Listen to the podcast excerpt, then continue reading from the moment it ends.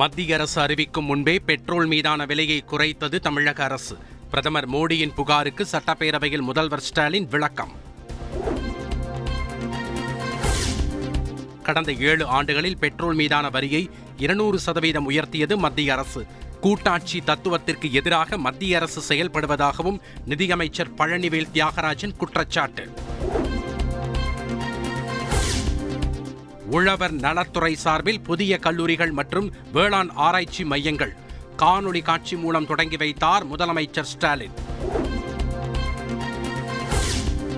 திமுக MLA Udhayanidhi ஸ்டாலினுக்கு எதிரான தேர்தல் வழக்கு தள்ளுபடி. சென்னை உயர்நீதிமன்றம் உத்தரவு.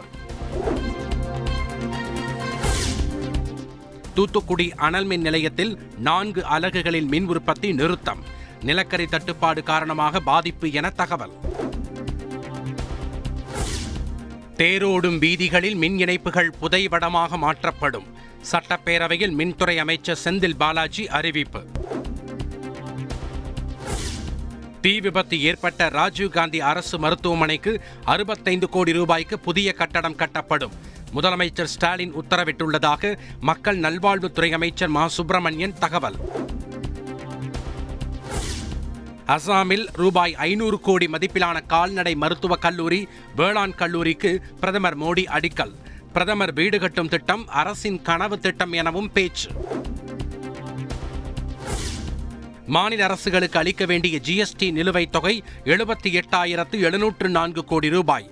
இரண்டாயிரத்து பதினேழு முதல் இதுவரை ஏழு புள்ளி முப்பத்தைந்து லட்சம் கோடி ரூபாய் இழப்பீடு வழங்கப்பட்டுள்ளதாக மத்திய அரசு தகவல். டெல்லியில் புதிய உச்சத்தை தொட்ட மின் தேவை. நாற்பத்தி இரண்டு சதவீதம் அதிகரித்துள்ளதாக மின்துறை அதிகாரிகள் தகவல். புதுச்சேரியை தொடர்ந்து தமிழகத்திலும் ஒன்பதாம் வகுப்பு வரை ஆல் பாஸ் திட்டம் செயல்படுத்தப்படுமா? விரைவில் அறிவிப்பு வெளியாகும் என தகவல். ஜல்லிக்கட்டு போட்டி நடத்த முடியாமல் போனதற்கு யார் காரணம்? சட்டப்பேரவையில் உறுப்பினர்கள் இடையே காரசார விவாதம். மகளிர் சுயோதவிக் குழு தயாரிக்கும் பொருட்களை விற்பனை செய்ய மின்னணு இணையதள முகப்பு. ஊரக வளர்ச்சித்துறை அமைச்சர் பெரிய கருப்பன் தகவல். கொடநாடு வழக்கை விசாரித்து வந்த குன்னூர் டிஎஸ்பி பணியிட மாற்றம். தேனி மாவட்டத்திற்கு மாற்றம் செய்து டிஜிபி உத்தரவு. எல்லாவற்றிற்கும் மாநில அரசுகள் மீது பழி போடுகிறார் பிரதமர் மோடி. தனது பொறுப்புகளை பிரதமர் கைவிட்டு விட்டதாகவும் ராகுல் காந்தி குற்றச்சாட்டு. சென்னை அருகே சித்த மருத்துவ பல்கலைக்கழகம் அமைப்பதற்கான மசோதா நிறைவேற்றம். சட்டப்பேரவையில் குரல் வாக்கெடுப்பு மூலம் நிறைவேறியது. சென்னையில் விளையாட்டு நகரம் திட்டம். சட்டப்பேரவையில் அமைச்சர் மெய்யநாதன் தகவல். கஞ்சா வேட்டை டூ பாயிண்ட் பூ திட்டத்தின் கீழ் கடந்த முப்பத்தோரு நாட்களில் இரண்டாயிரத்து நானூற்று இருபத்தி மூன்று கஞ்சா வியாபாரிகள் கைது. ஆறாயிரத்து முன்னூற்று பத்தொன்பது குட்கா வியாபாரிகள் கைது செய்யப்பட்டுள்ளதாக காவல்துறை தகவல். சென்னை பெருங்குடி குப்பை கிடங்கில் இரண்டாவது நாளாக பற்றி எரியும் தீ.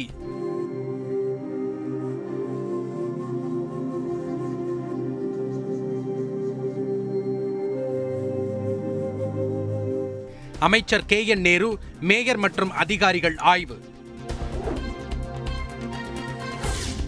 சென்னை போரூர் அருகே குப்பை குவியலில் பயங்கர தீ விபத்து. புகை மூட்டத்தால் வாகன ஓட்டிகள் கடும் அவதி.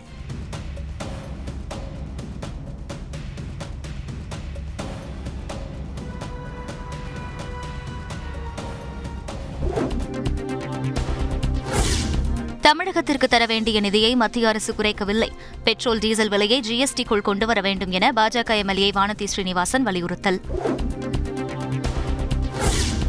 போலி பத்திரப்பதிவுகளை கண்டறிய சிறப்பு புலனாய்வு குழு சட்டப்பேரவையில் பத்திரப்பதிவுத்துறை அமைச்சர் மூர்த்தி தகவல்.